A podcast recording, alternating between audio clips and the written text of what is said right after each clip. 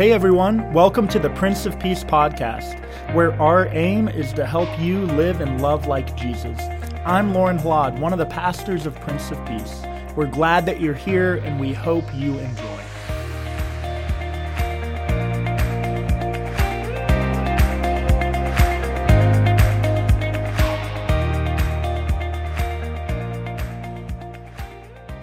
This is the final week in our Resilient series. Over the last few weeks, we've been exploring the theme of God's resilient character in the world and in our lives. We've been exploring different biblical figures who have modeled God's gifts of resiliency for us. On this culmination week, as we wrap up this focus, we do so looking at how we are called to be resilient people. We're exploring the theme of how we are called, like the heroes of our faith, like the ancestors of our faith, to be resilient. To be resilient in love, resilient in our calling, resilient with forgiveness, and yes, resilient with our generosity. This is All Saints weekend. It's a very special weekend in the church year where we give honor and we pay our respects to all of those faithful members of the body of Christ who have departed before us, who have lived lives of faith, whose lives of faith began in the waters of baptism. We remember those in our own faith community who have faithfully departed since the last All Saints celebration. We give thanks to God for their lives, for their witness, for their generosity, for the way that through good times and hard, they displayed God's very resilience. But here we are in this final week where we're exploring the need for our own resiliency. Each one of us has been tested and tried throughout our lifetime. Every person listening to this sermon right now, you have gone through trials and tribulations. And there are trials and tribulations in your life that are to come. We know that in this last year, those trials have felt especially heavy and burdensome.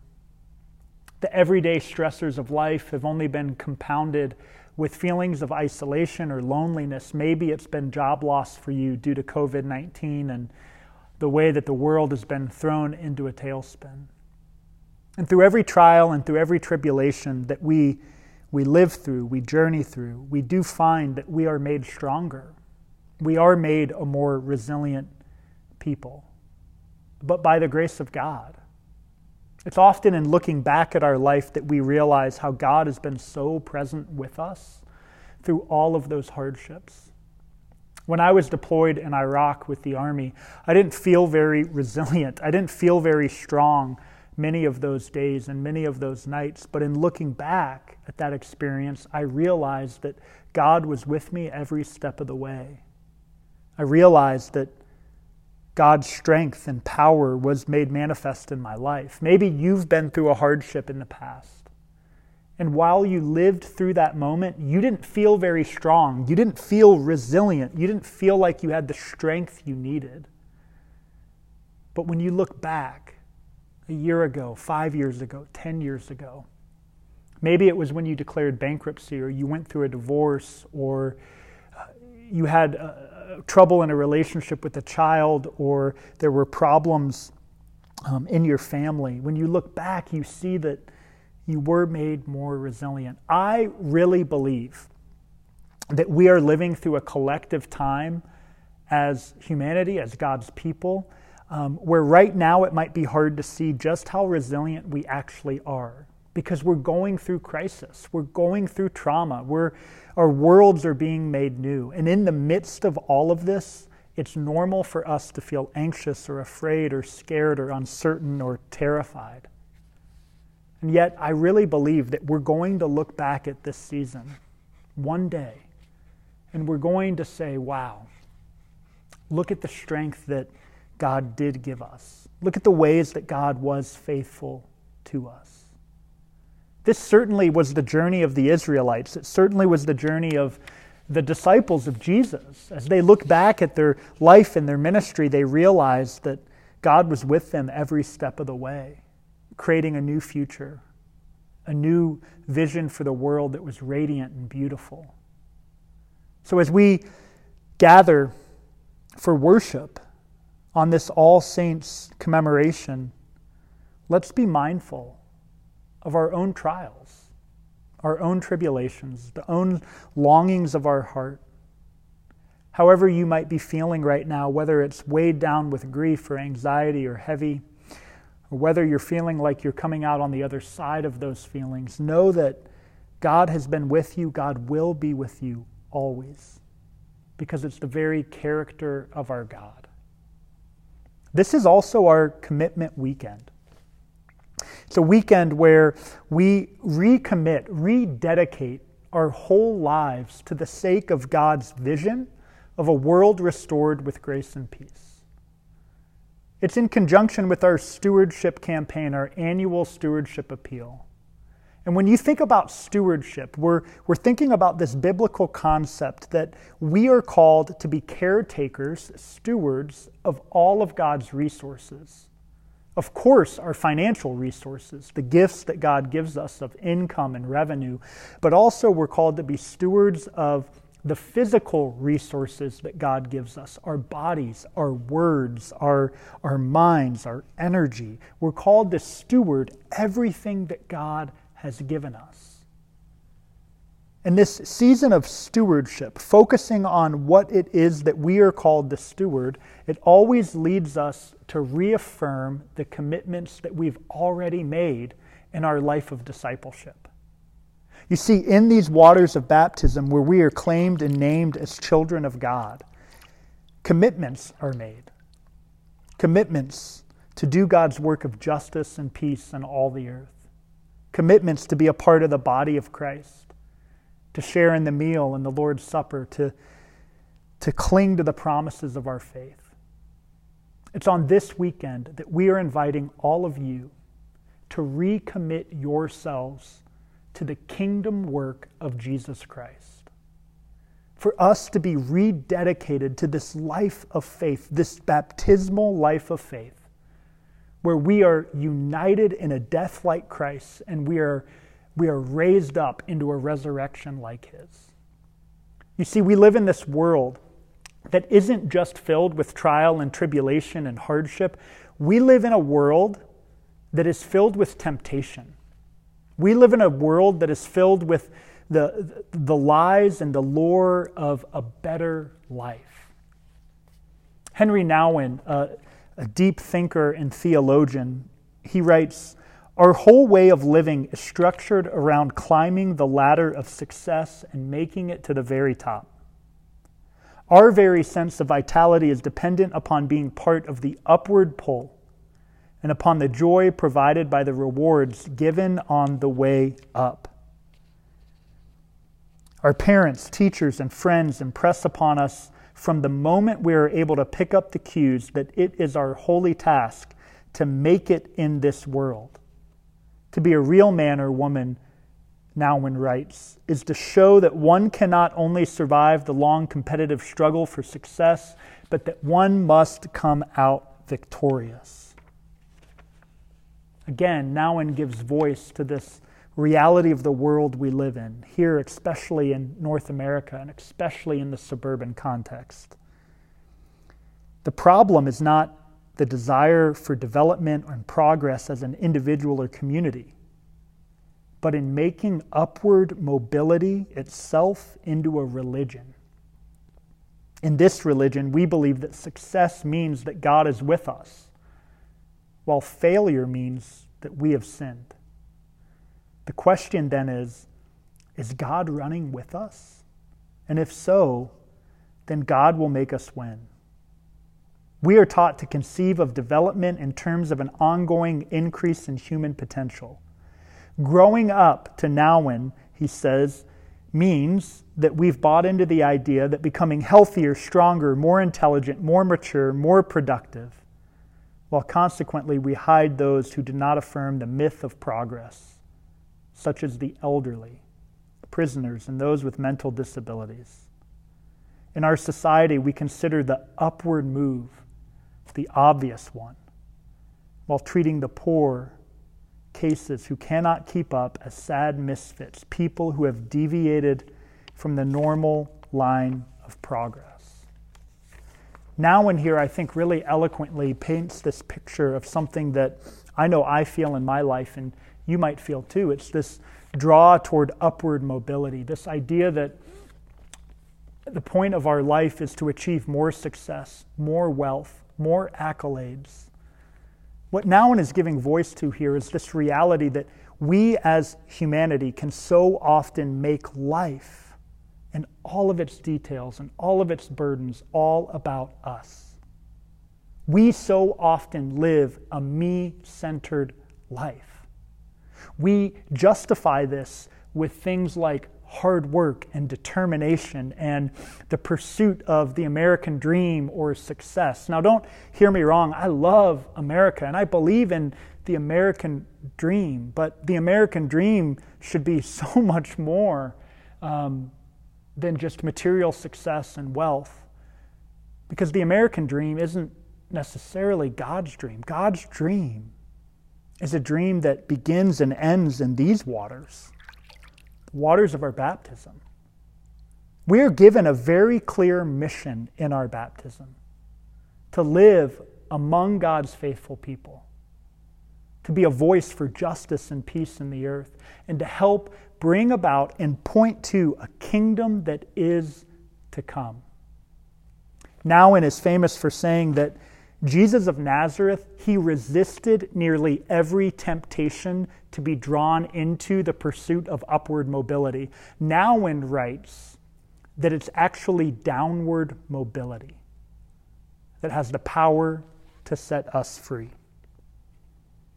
So, on this commitment weekend, where we're asking our community to make commitments of body, mind, spirit, and financial resources let us hear the words of our teacher, the words of our Lord. Let us hear the words of the one whom we worship. Blessed are the poor in spirit, for theirs is the kingdom of heaven. Blessed are those who mourn, for they will be comforted. Blessed are the meek, for they will inherit the earth. Blessed are those who hunger and thirst for righteousness, for they will be filled. Blessed are the merciful for they will be shown mercy. Blessed are the pure in heart, for they will see God. Blessed are the peacemakers, for they will be called children of God. Blessed are those who are persecuted because of righteousness, for theirs is the kingdom of heaven. Blessed are you when people insult you, persecute you, and falsely say all kinds of evil against you because of me. Rejoice and be glad, because great is your reward in heaven. For in the same way they persecuted the prophets who were sent before you. What Jesus calls blessed is so often countercultural to how we think about blessing. I am so guilty of this. How often do I think about blessings in my life related to the size of my bank account or my retirement account or the ability to buy a new car or to provide lots of excess for my children? Jesus calls blessing here those who are meek, those who do the work of peacemaking, those who are lowly in this world. What Jesus associates with blessing is righteous living, is living with this desire to see the kingdom of God break through in our world, where all might be satisfied, where there isn't a world of haves and have nots, there's a world marked by nothing but love and abundance for all people. This is the message that would end up getting Jesus crucified. But it's also the love and the spirit behind the message, the same love and spirit that would raise him from the dead, that would prove once and for all that love and life win, that there's more to this life than the endless pursuit of upward mobility, that we truly find our life in losing it. We truly find who we really are when we live a generously abundant life thanks be to God on this commitment weekend that we worship a Jesus who embodied true generosity, who didn't serve or care or heal out of his excess, but out of his essence. It's who he was. And this is who we are invited to be as faithful people of God. We're invited to be all in. As you consider the gift that you will make to the ministry of Prince of Peace this year, I want you to consider the impact of those gifts. We're not asking our community of faith here to give so that staff members at Prince of Peace can have a, a, big pay increase. We're not asking members to give to fill the coffers of Prince of Peace Lutheran Church. We're not asking you to give to a building project or an expansion. We're asking you to help fund ministry.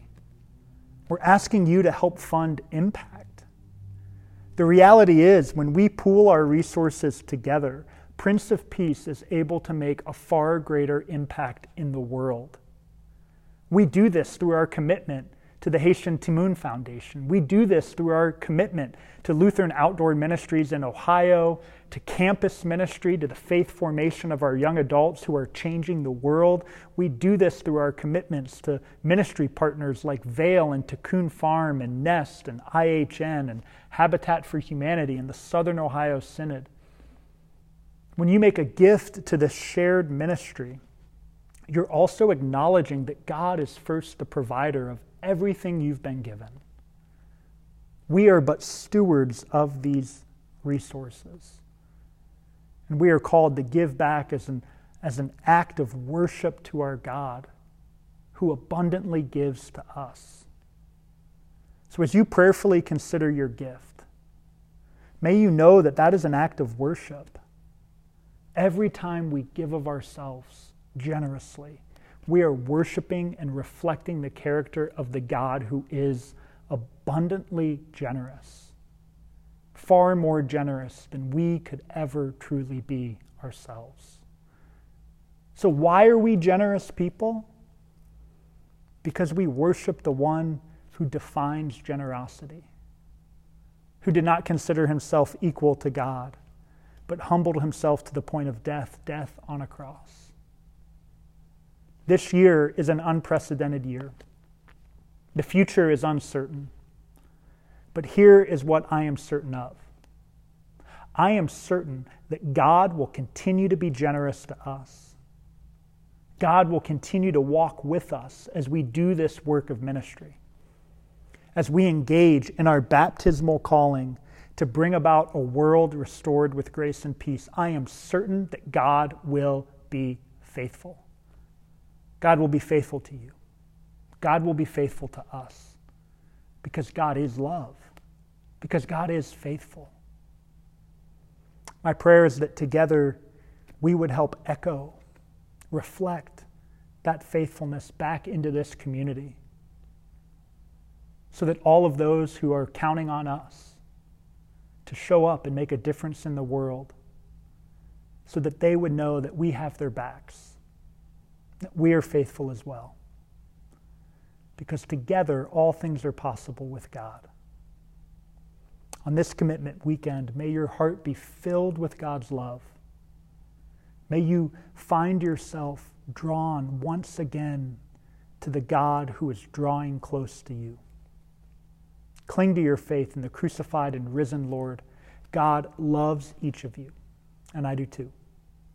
Amen.